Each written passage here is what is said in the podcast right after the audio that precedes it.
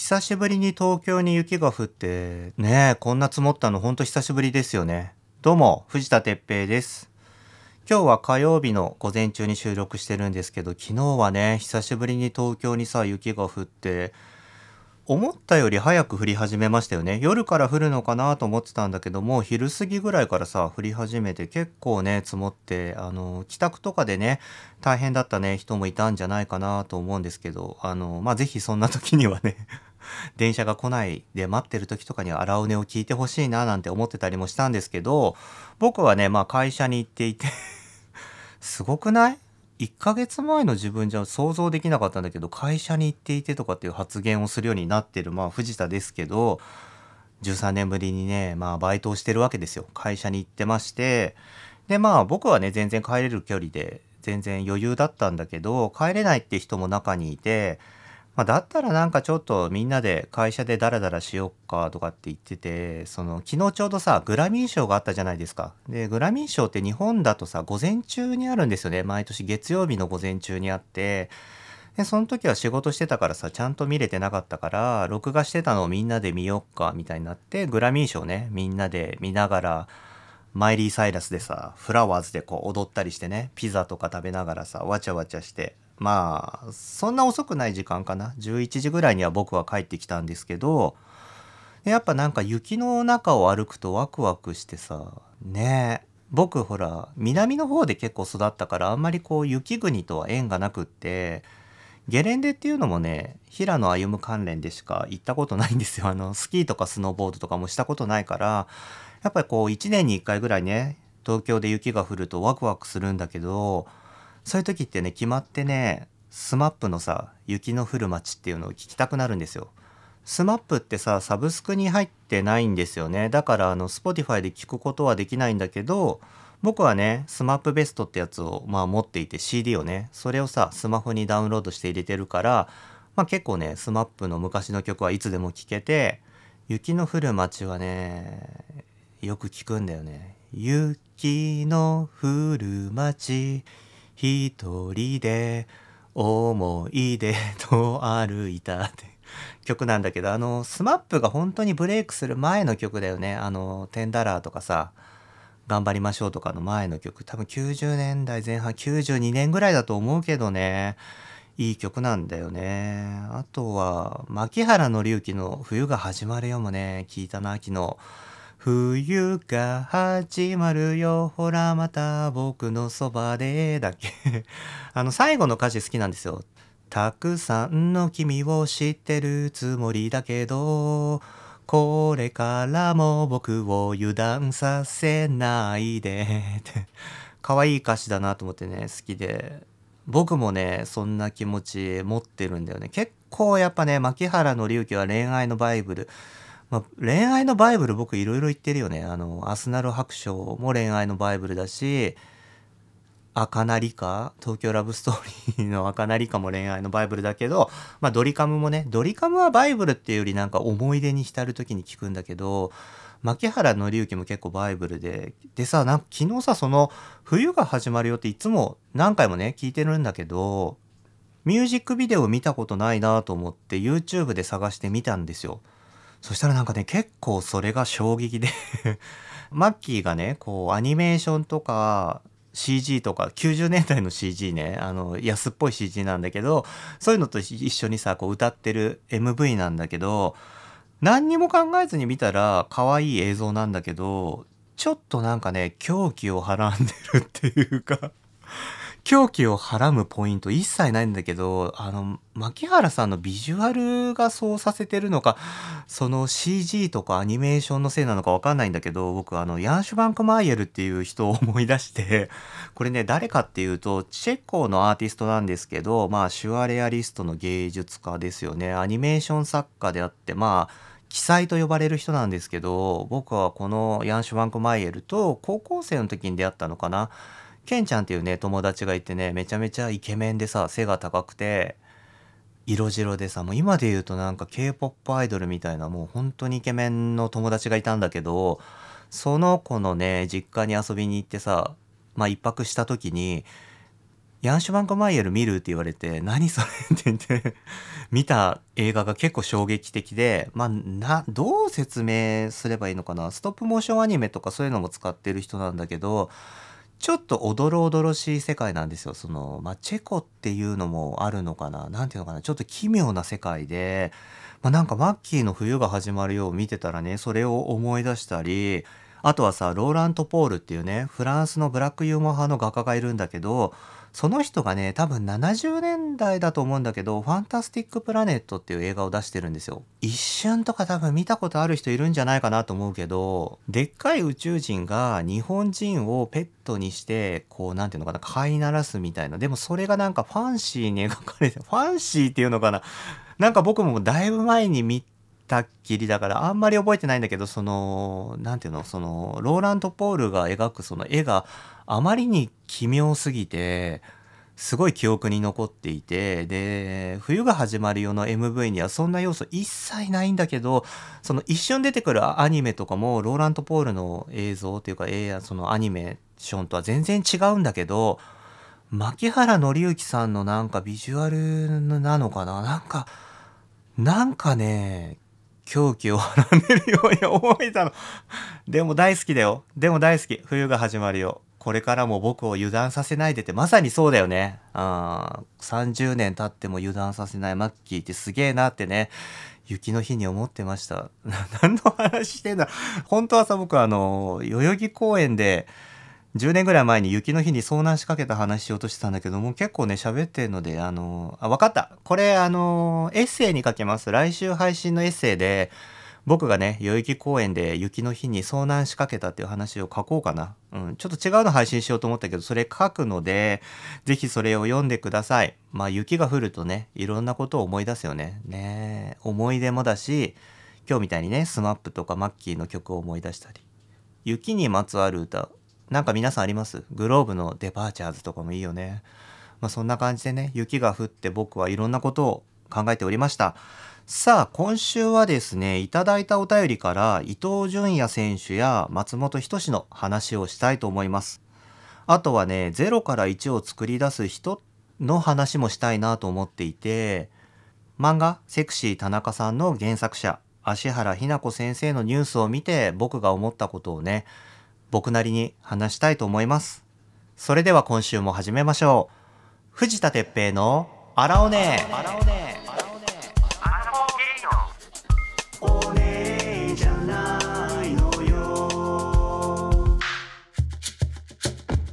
改めまして藤田哲平です。この番組は水曜日の夕方5時に東京からお届けするパーソナルトークプログラムです。人生の場数を踏んで発酵を始めたアラフォーの視点でアララーズとコネクトする番組です。YouTube では毎週金曜日の夜7時にアーカイブ配信中です。ちょっと水飲んでいいですか？今日はね、雪がまあ溶けてさ、ちょっとなんていうの？こう、雨みたいになってるのかな？雫がさ、屋根から落ちてるから、水滴の音とかも聞こえるかな？ね、まあそんな感じでね、ちょっとその、雪解け感も味わってもらえたら嬉しいんですけど、お便り紹介しますね。あららネーム、山岳のシーラカンス。ペイさんこんにちは。私はアラフォーゲーだけど、お姉じゃないアララーズです。完璧じゃん。完璧あららずじゃんね。先週の荒尾根を聞いてお便りを書かねばと思い初めてお便りを送ります。私はダウンタウンが好きです。ペイさんと同年代なのでわかると思いますが、10代の頃からずっと好きです。でも、ゲイのコミュニティでダウンタウン、特にまっちゃんの話が出てきたことはほぼありません。ゲイとは関わらない芸風なのかといつも疑問に思っていました。だから最近のまっちゃんのニュースもゲイバーで聞くことはありませんでした。そんな時ペイさんがミスターベータのパーティーかなを懐かしんでいて仲間がいたような気分になりすごく嬉しかったです。しかしギャグを言うだけで最近のニュースには全く触れないペイさん。これまで荒尾根でダウンタウンのダの字も出てきたことがないのに、このタイミングでギャグを使うのには何か言いたいことがあるんじゃないかと思い、その思いを聞きたくてお便りをしました。で、お便りを書かなきゃと思っていたら、ペイさんの好きな伊東純也選手のニュースも出てきて、きっと今週は複雑な気持ちだったんじゃないかなと心配しています。もしよかったら素直な気持ちを教えてください。アララーズはきっとペイさんの味方ですよ。ありがとうございます。味方ですよって嬉しいね。うん。まあそう、僕もそうだと思ってるよ。あのー素直な気持ちをね、教えてくださいって、ね、あるんですけど、まあ松本人志さんの話とかね、先週もしたいなと思ってたんですよ。で、でもな、どうしよっかなと思っていて、考えることはね、いろいろあるんだけど、でも、そのタイミングでさ、伊東純也選手、僕ね、純也大好きっていうか、もうめちゃめちゃタイプなんで、純也のね、花 純也って言ったられだ伊東純也選手の話題も出てきたから、これはちょっと話さなきゃな、話そうかなって思っていたタイミングにね、ちょうどお便りをいただいてね、嬉しかったです。素直な気持ちっていうのはまあもちろん荒尾根ではね僕は伝えてきてるんだけどこのニュースに関してはねそれを伝えるべきではないなと僕は思っています。まあ、僕が本当にどう思ってるかっていうことはねこれってさ僕が個人で作っているポッドキャストだけど僕はねアララーズにね話しかけるようにいつも話してるけどそうではないさたまたま聞く人とかもいるんだよね。まあこれってさ SNS と一緒で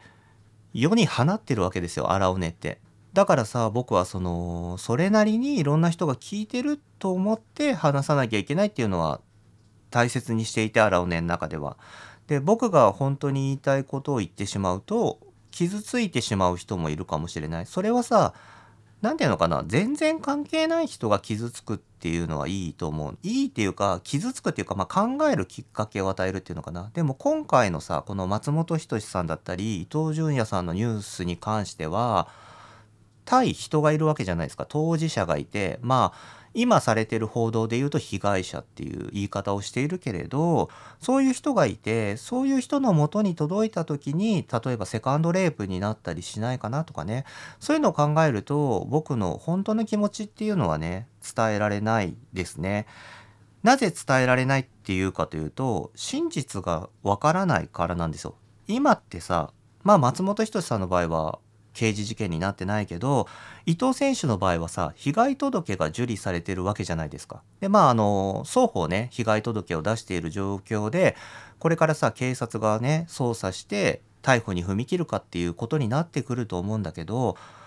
被害届が出ているだけだからまだ何もわかんないんだよね。ワイドショーとかってさその時点でもう特集を組んでさものすごい報道するけど被害届ってまだその人の罪は確定してないからね。さらに言うとそれによって逮捕されたとしても罪は確定されてないですからね。逮捕されてから20日間の交留があるのかな。その間に起訴されるかどうかっていうのを、まあ、警察検察が取り調べるんだけど起訴されて初めて加害者と被害者っていうのが明確になってくると思うんだよね。まあもちろんそこから裁判があってそれが覆すっていうこともあるんだけどそこに至らないとやっぱり僕は話せないなって思うんだよねこういう事件はね。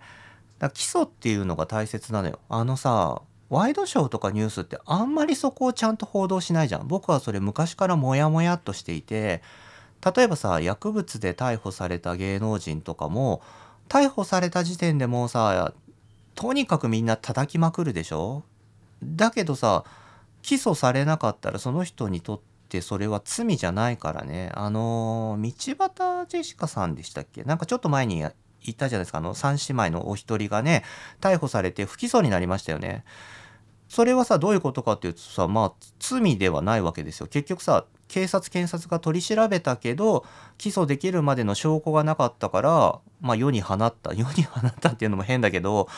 でもさワイドショーってさそのさ逮捕された時はめちゃめちゃ報道するのにさ不起訴になったってことをさ軽くしか報道しないじゃん。僕ねそれに対しては昔からすごい疑問を持ってるんですよね。だから今の段階では伊東純也に関してはどっちがどうなの本当のことを言ってるのかわからないから僕はねこれ以上何も言えないっていうのが素直な気持ちですね。でもさ何て言うのかな僕はねその彼らが生み出したものとかさその人がこれまでしてきたことまあ人柄とかそういうのとはね分けてね考えるんですよね。そのさ何て言うのかな裏切られたっていう気持ちはわかるけどでもさ人間ってさなんかいろんな面があって成人っていう人は僕いないと思ってんですよそもそも。悪いこともするし良いこともするそのさパーテンパパパーテンテージそのパーセンテージが人によってそれぞれだとは思うけれども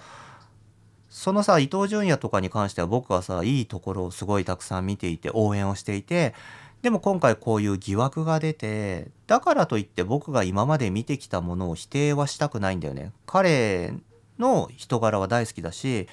松本人志に関しても全く同じで彼が作ってきた笑いの何？センスとかギャグとかそういうの僕は直接ダウンタウンのファンではないけどやっぱり同世代同年代あ、ま、松本さんより年下だけど彼らが出てきた時に僕は子供で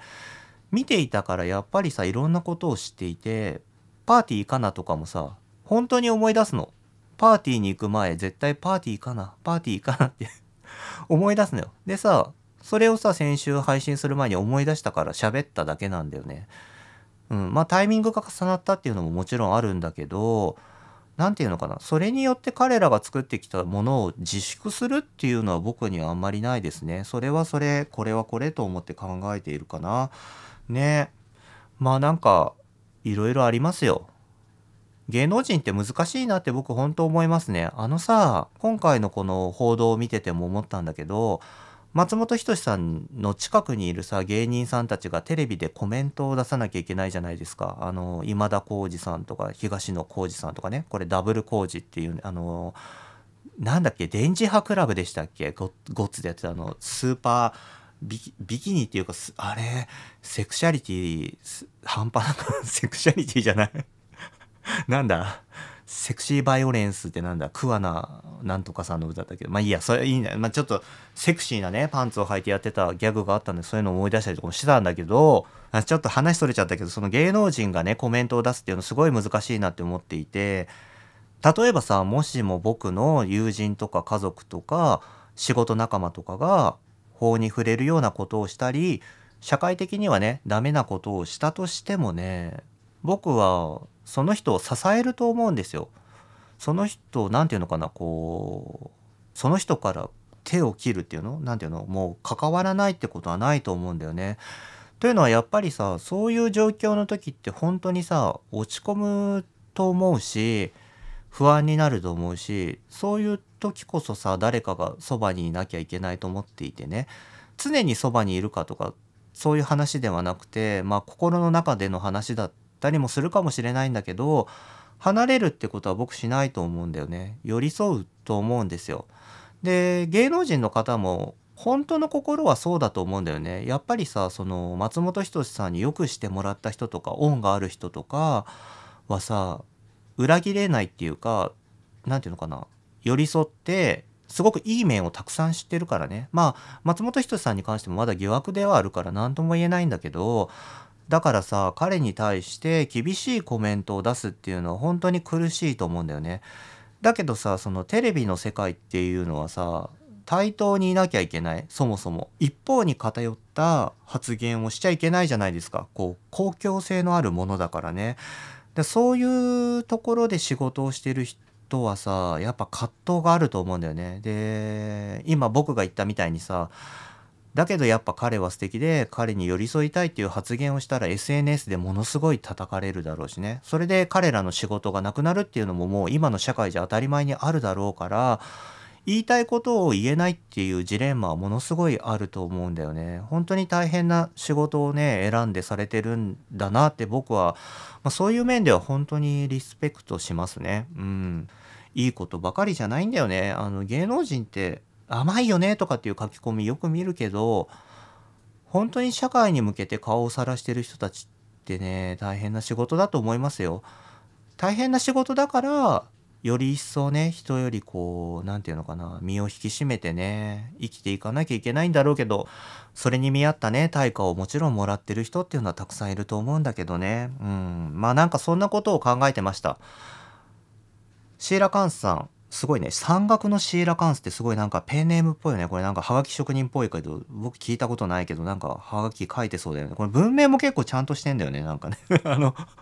ありがとうございますなんかねまあ、話すきっかけをいただけて嬉しかったな。ってな感じで僕はね、まあ、こういうニュースの時はとにかく発信しません。SNS でもあんまり発信してないと思うんだよね。わからないことはね、起訴されて、真実がね、見えてきてから僕は伝えていきたいなと思います。アラフォー系の例じゃないのよは水曜5時のやべえ、It's a podcast。セクシー田中の原作者、芦原ひな子さんのニュースを見て、僕が思ったことを話したいと思います。すごくね、ショッキングなニュースで、皆さんもね、動揺している方がたくさんいると思うんですけど、僕自身はそのセクシー田中さんっていう漫画は読んだことがなくて、ドラマをやってるっていうのは知ってたんですけど、ドラマも見ていませんでした。だからそのセクシー田中さんっていうね、作品について僕が語ることはできないんですけど、でも今回のね、ニュースをきっかけにね、一巻を読んでみました。セクシー田中さんは小学館の姉系プチコミックという本から出ている漫画をちょっと笑っちゃいけないんだけど、姉系プチコミックっていうコミックが出てんだね。僕それ自体も今回初めて知ったんですけど、2017年9月号から連載開始されて、昨年ね、ドラマ化された漫画ですね。ねえ、本当にショッキングでしたね。まあ、これをきっかけにさその原作者と脚本家まあその0から1を生み出す人とそれを脚色する人っていうののねちょっとこう何て言うのかな構図というかそういうのがさ SNS から見えてきてまあ皆さんもねワイドショーとかで触れてると思うんだけど何て言うのかなブラックボックスがまた開いたっていう感じが僕はしましたね。あのー、亡くなったことをきっかけにっていうとさ本当に辛い話ではあるんだけどこういうことをきっかけに知るっていうことはやっぱり多くって去年のさジャニーズ問題もそうですよね。あとはまあ松本人志さんもまだ疑惑ではあるけどそこから多分吉本興業っていう会社のいろんなものが僕は今年にかけて出てくると思うんですけどこのね芦原日奈子先生をきっかけに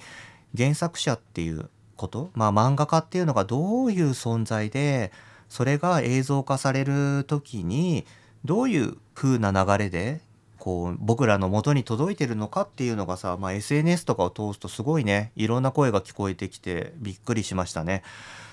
漫画家とかさ脚本家の方がさ SNS ですごい声を上げていて三谷幸喜さんとかね三谷幸喜さんはワイドショーで話したのかな？あの安住さんと一緒にやってる番組だよね僕はそれちょっとあの見てなくて切り抜きでね見たんですけど三谷先生もね苦悩を話されてたりとかあとは柴田亜美先生。これ柴田亜美先生ってパプアくんだっけ？パプアくんだよね。僕ちょ昔読んでた気がするんだけどあのワイドナショーって番組にでコメント出されてましたね。これも僕は見て泣きましたね。なんか本当に苦しい。本当に苦しいんだなと思った、うん、僕もなんとなくは気持ちはわかるんですけどやっぱさ0から1でものを作る人が自分の手を少しずつ離れていってその作品がさ自分のものじゃなくなっていくちょっと違っていくっていうものを体験した人ってすごい苦しみが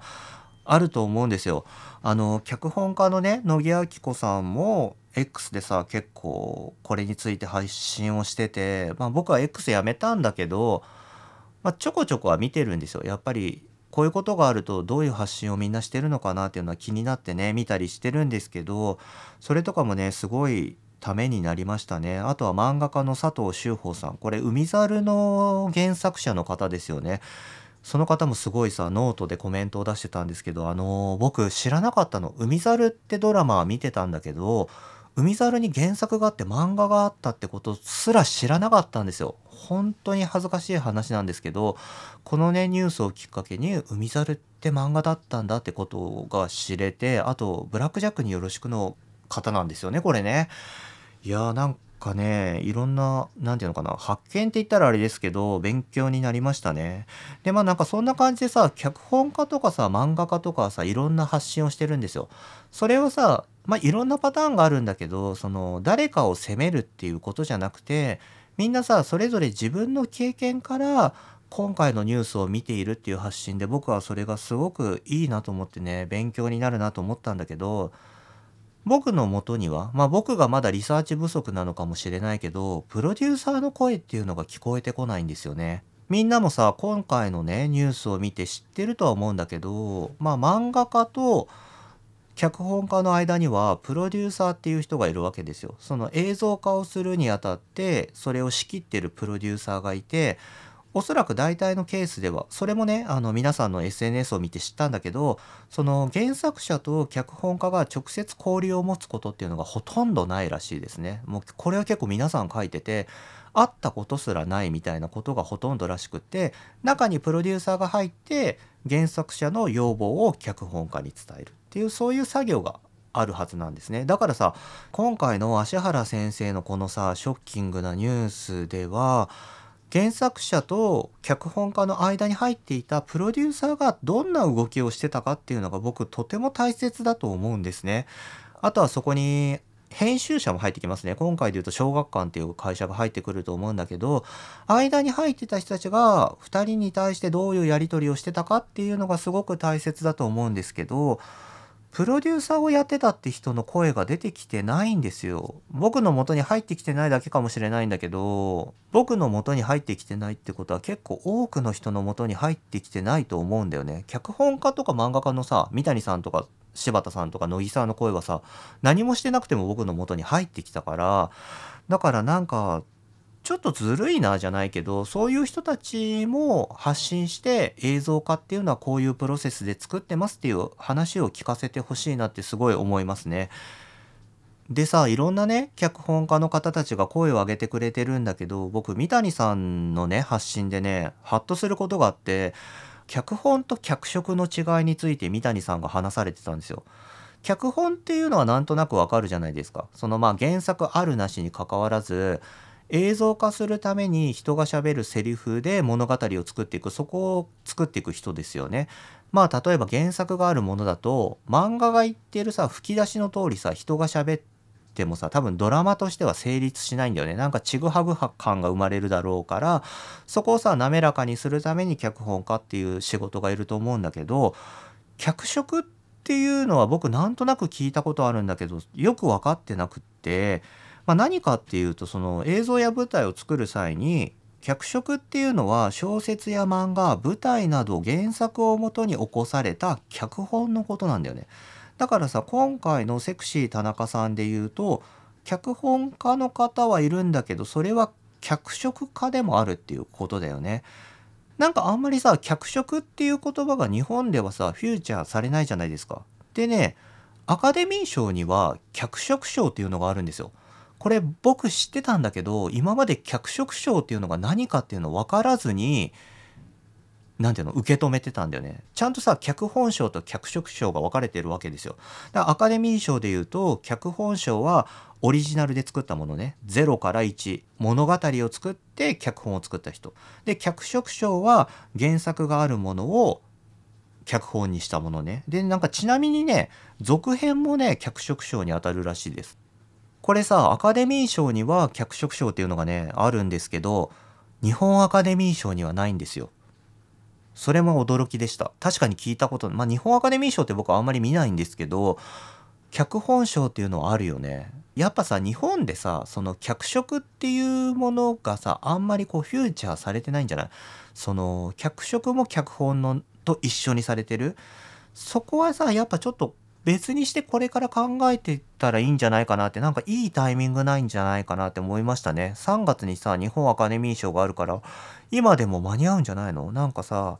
そこをさしっかり分けて脚本家と脚色家？まあ脚色家っていうのかわからないけどどちらもリスペクトすべきだと思うのね。その0から1を作る人がすごいっていうわけではなくてそれぞれリスペクトしてそれぞれの仕事があってこう映像化をされてますよっていうのがそういうさ大きなさ団体アカデミー賞日本アカデミー賞とかが発信していくっていうのはすごくいいことだなと思いましたね。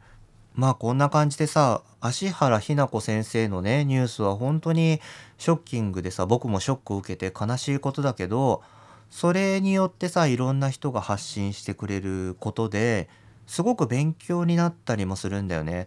でもその時点でさ僕はその何て言うのかな受け止めてるわけですよ。セクシー田中さんっていう作品はまだちょっと読み始めたばかりだから受け止めきれてないけどこれをきっかけにねいろんなことを考えたり脚本と脚色の違いを知れたりしてねだから何て言うのかなすごく亡くなったことは悲しいことではあるけれど何て言うのかな無駄にはしたくないっていうかねその亡くなってただ悲しい記憶になるだけじゃなくて僕みたいにそれをきっかけにねこうやっていろんなことを知れることができた。そして僕はこれをさ荒尾根で発信することによって知らなかった人にも伝えることができる。なんかそういう連鎖が生まれてるっていうことを天国にいるね芦原日奈子先生にはね伝えたいですね。そういう思いが届くといいなってね思うんだけどね。まあなんかさ僕さ漫画っていうのにねあんまりね慣れ親しんでないんですよ。まあちょこちょこは見るんですけどそんなに漫画が好きかって言われたらそういう感じでもなくてでもさ日本はさもうさ漫画っていうのはもう財産じゃないですか。日本の文化ってすごいでしょ？海外でさあの僕 JWAVE に出た時に次の日さ友達を紹介するシステムだったんだけどその時さしりしりんっていうねジュエリーブランドの岡本奈穂っていう友達を紹介したんだけど彼女がねその JWAVE に出た時にスイスの日本漫画の話をしていてやっぱりさちゃんとこうアルファベットで漫画っていうもう文化があって日本のね漫画のコーナーはすごいたくさんありますみたいな話をしてたんだよね。アメリカ人でもヨーロッパ人でもまあ世界中でさ日本の漫画っていうのは翻訳されて読まれているわけで今ってさ音楽の世界もさ漫画とはさ切っても切り離せなくなってるじゃないですか。あのネットフリックスとかでさ世界中に配信されてるアニメって多分ほとんどが原作があるんじゃないのかな漫画からアニメ化されてるっていうのが一般なんじゃないかなって僕は思うけど去年で言うとさ大ヒットした yoasobi のアイドルか。あれの主題歌だったアニメは推しの子っていうアニメなんだけど、それも原作は漫画だよね。だからそんな風にさ、やっぱさ、漫画からアニメになってアニメから音楽っていうさ、やっぱ一連のさ、文化と産業ができているわけで、その根本にはさ、漫画があるわけですよ。だからさ、これからも日本のね、文化を世界に伝えていく一つのさ、何て言うのかな、ポイントっていうか一つの産,、まあ、産業っていうとちょっといやらしいかもしれないけど、まあ、文化としてその根本にあるさ漫画っていうのはほんとすごく大切じゃないですか。だからね僕その漫画読んでる人とかってすごい憧れるんだよね。僕なんかね小さい頃からちょこちょこ「スラムダンクとか読んでたんだけどあんまりドンハマりすることがなくて、友達の家とかに遊びに行って、漫画のさ、本棚があってさ、漫画がずらーって並んでる人見ると、めっちゃ憧れんの。なんか僕ね、オタクに憧れるんだよね。ま、漫画読む人がオタクっていう、まあ今はさ、もうみみんなが漫画を読むだろうけど、僕らのが若かった頃は漫画読む人ってなんとなくオタクみたいな感じがあって、オタクの人たちがね、作り出すカルチャーとかって僕本当に本当に心の底からリスペクトしてて憧れるんだよね。僕は慣れなかった世界で、まあ今回のね、ニュースもさ、X を元にすごいさ、拡散されたりして、いろんな人がさ、いろんなことを言ってるけど、X っていうのも最初は僕オタク文化の発信で広がったと思うんだよね。あのー、3.11の時にさみんながさ情報を共有するっていうので広まったっていうのもあるけどその前っていうかああいうツールをうまく使う人って X に限らずねあの2チャンネルとかさいろいろあったじゃん。ああいうのってさオタクの人たちから火がついて一般の人たちが当たり前に使ってるっていうものはね世の中にたくさんあると思うんだよね。何て言うのかな陰キャの文化っていうか僕あの陰キャってめっちゃ憧れるんですよ。憧れるっていうか本当にリスペクトしてるの。あの人たちが作り出すエネルギーとか何て言うのかな悶々とした胸の内心の内に秘めたものってすごいパワーだなと思っていてオタクのね作り出すカルチャーっていうのはすごい憧れてるんだけどなんかそんな X だからさ今回ね芦原日奈子先生のニュースはものすごいなんか一致団結して火がついた炎上したように見えたんだよね。まあオタクの人だけオタクの人って言ったらごめんね。ちょっと言い方悪いのかな。でもオタクって僕はリスペクトを持って言ってるからね。その漫画が好きな人だけじゃなくて多分世の中に社会に不満を持ってる人だったりとかあとはさただ単純にね炎上を狙いたいだけのまあそういう人たちもいてまあなんかそういう人たちがさ本当にみんなさ同じ方向に向かってってしまったっていうかさ何て言うのかなこう脚本家の人をさこう袋叩きするというかもしかしたらその芦原先生が亡くなった原因の一つはその方の影響もあったのかもしれないけどなぜこうなったのかっていうのがまだはっきり分かっていない段階でみんなが一斉に脚本家の人を叩き始めていてそれは僕ちょっと見ていて苦しかったんですよね。あのすごい気持ちはわかる気持ちはわかるよ気持ちはわかるけど今大切なのはなぜこうなったかっていうのをあるべき機関が発表することでそれには調査が必要だと思うんだよね。そんなにすぐ調査はできるとは思わなくてでもできるだけ早くしなきゃいけないとは思うんだけどでそれに向かってみんながね X とかでポストするのはいいと思うんですよ。真実を知るためにね。でもさその真実を知るための一つの行為かもしれないけど脚本家の人に対して攻撃してお前何か発信しろっていうのはちょっと違うと思うんだよね。あの発信したくてもさ世界中が敵だと思った人ってさ発信できないと思うんだよ。もう恐怖で。わかりません？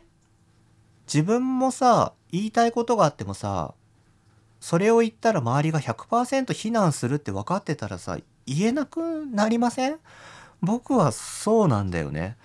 やっぱりさ怖いのよ。発信するって怖いじゃん。叩かれるのが分かってて発信するのってすごく怖いんだよ。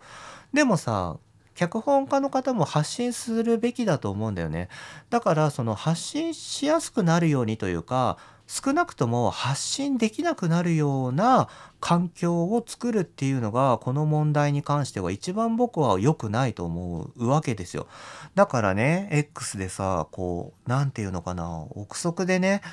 ものを言っててる人っていうのを見るのはちょっとこう僕は心が苦しかったですね。それはまあさっきのさ松本人志とか伊東純也選手の話ともつながってくるんだけど真実がまだね見えてきてない段階だから今はねその待つことが大切なんじゃないかなそして芦原日奈子先生が好きだった人はさ先生のことをさ思うっていうのが大切な時間なんじゃないかなって思うんですよね。あの今回のさこういうことに限らずさ最近僕はその X とかを通して正義感っていうのについて結構考えてるんですよ。あの僕今ね会社にバイトに行っててさあのそこを通してもすごい感じていてまあさ僕は今まで一人をでね仕事をしてきて自分のやりたいように仕事をしてきたから何ていうのかな自分に効率のいいように仕事のを組んできたんだよね。でそれでさ会社に入っていろんな人と今一緒に仕事をしてるとすごい非効率なやり方があるんですよ。これってこうやったらここの部分が省けてすごいスムーズに仕事がいくのになんでこんな遠回りなことをしてるんだろうなって思ってそれ改善したらいいのになとかって思うこともあるんだけどそれは僕今発信してないんですね。っていうかあのうちの会社の人も荒尾に聞いてるから この発信聞いちゃうかもしれないまあいいやそれはいいんだけどその仕組みができたのはその会社の理由があってやっぱりさいろんな人が働く上でいろんな人のしがらみとしがらみっていうの まあ何て言うのかなその会社なりのルールがあるわけですよ。でさ僕はそこに今ポーンと入ってきただけだからそれをさ否定最初は忠告しようかなと思ったの。そのこうやった方が良くないですかって思ったんだけど会社には会社のルールがあって多分いろんなこといろんな事情があってこういう仕事の仕方になってんだなっていうのがだんだん分かってきてそれをね受け止めるようにしたんだよね。その何て言うのかな。まだ僕はさ発言する段階の アルバイトだし。まあ40のさこんな13年もフリーしてた人をさアルバイトで雇ってくれるところもありがてえなって思うんですけどまああのだから半年ぐらいしたらちょっとガミガミ言い始めようかなとかって思ってんだけど。あのまあだからね言わないようにしてんだけどそこでさやっぱ言っちゃってしまうっていう正義感もあると思うんだよね。で僕ってもともと正義感は強い方だと思うんですよ。まあ荒尾根を通してもいろんなことを話してるけど正義感って強い方だと思ってるんでで思ってていろんなところで自分の主張をしがちしてしまうんだけど最近はちょっとそれは抑えなきゃなっていうふうに思い始めていてというのは何て言うのかな。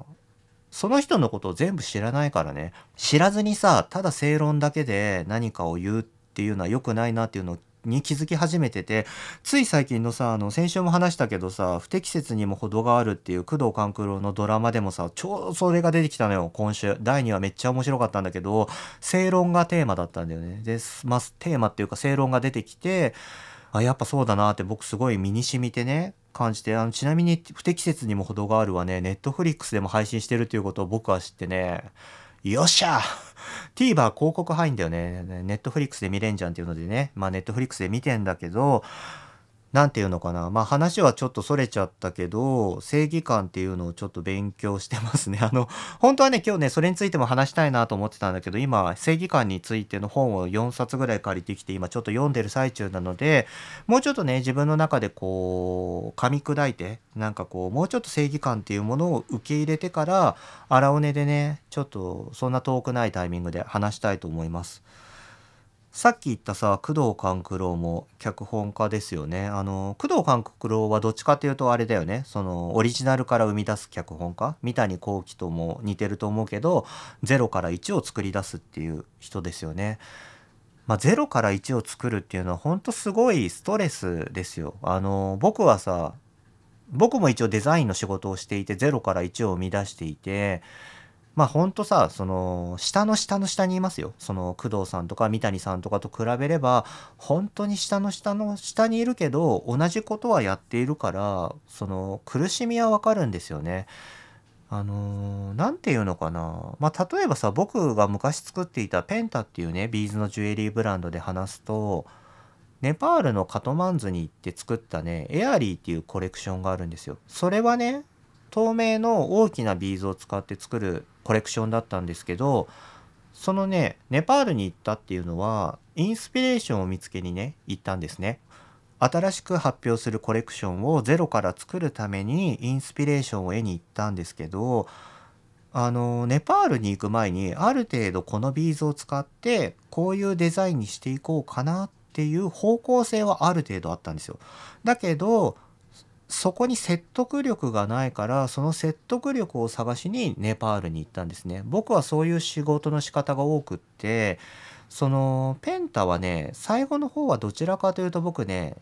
コレクションを発表するたびに一つのビーズの素材に注目してそれの良さを伝えるためにプロダクトを作るっていう作業をしてたんですね。これはそのビーズのメーカーとしててペンタっていうのはねそのビーズのメーカーからそれをしてほしいって言われたわけじゃなくて僕から自主的にしてたんですよ。あのペンタをデザインする上で僕メーカー側から希望を受けたことはもうほぼなくて本当に僕の自由に作らせてくれて僕が作った作品をメーカーがペンタとして発表していくっていう流れだったんだけど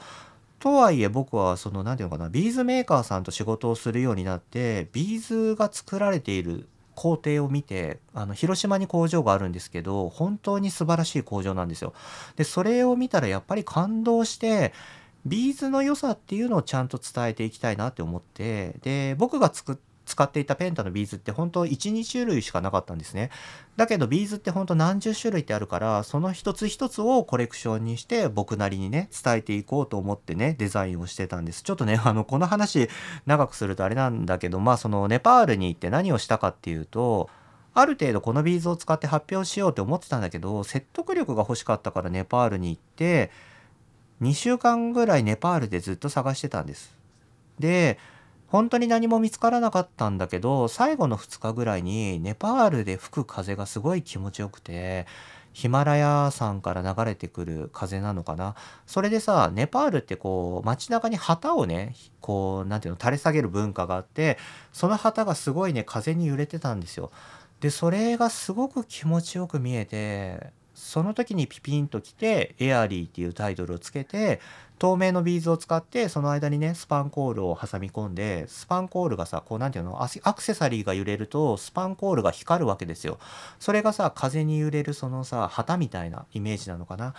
それをさ見つけたことによって僕は0から1を作れたわけですねそのエアリーっていうコレクションは。でさそこを見つけるのが本当に大変なんですよ。あのぶっちゃけて言うと多分買う人はそんなことはどうでもよくってその物体自体が可愛いか可愛くないか欲しいか欲しくないかだけだと思うんだけど僕らデザイナーにとってまあ僕らっていうか少なくとも僕にとってはやっぱそこの何ていうのかななんでこれが作られたかっていうのが大切でなぜ0が1になったかっていうのがすごく大切でそれを作り出すっていうのは本当にものすごいストレスなんです。もうすごいストレス。あのすごいストレス。あの 何て言えばいいんだろう。何度も同じこと言うけど。ご飯も食べられなくなるし寝れなくなるしお酒も飲みに行けなくなるし何もできない。もうそれとしか向き合わなきゃいけないの。何週間も。すごいストレス。だけどそれができた時の喜びっっていうのは僕は知ってるんですよもう何者にも代え難い喜び最高にハッピーなのだから苦しむのだからだから全然ねその全然レベルは違うけど芦原日奈子先生の苦しみっていうのも僕はなんとなくわかるんです。ごめんね。うん、ごめん。だ、だから、だから苦しかったな。このニュースはね。でもね、僕ね、その0から1を作り出すっていうのは、何もアーティストとか漫画家とか芸術家に限ったことだけじゃないと思うんです。あの、みんなのさ、ごめんね。みんなの生活にもあるんだよ。例えばさ、子供を産むとかさ、そんな大きなことじゃなくても、学校に新しく行くとか、就職をするとかさ、引っ越しをするとかそういうのもそうじゃない？あの僕らの人生でさ0から1を作り出す瞬間ってたくさんあるんだよね。そういう時ってさすごいストレスだったしだったりさたくさんパワー使ったりするじゃん。だから僕はねそのその瞬間0から1を生み出す瞬間だったりそういう人っていうのはね本当にリスペクトされるべきだと思います。うん、思うよ。うん。だからみんなもなんかそういう日のことを思い出して芦原先生のねニュースを見るとまたちょっと違った目線で見れるのかなってね思ったりもしました。ごめんなんかちょっとこう取り乱してしまいましたけれどもすごくね僕にいろんな考えるきっかけをくださって芦原先生ありがとうございます。セクシー田中さんもね一巻今ね読んでるんですけど面白いよ。ちょっとね読み続けたいと思います。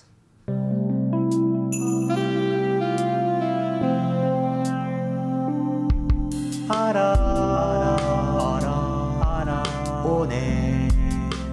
It's fine day 今日はねエンディングでまあグラミー賞の話をしたかったんですよ。うん、テイラー・スウィフトがさアルバム賞を取って今週東京に来ますよね。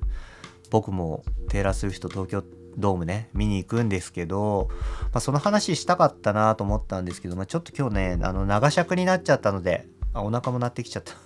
グラミー賞の話はね来週したいと思います。最後にこの番組ではアララーズからのお便りを募集しています。番組への感想、僕への質問、また2月のトークテーマ、バイトの思い出テルミー教えてに対する話、くだらないけど誰かに伝えたいことなど何でも構いません。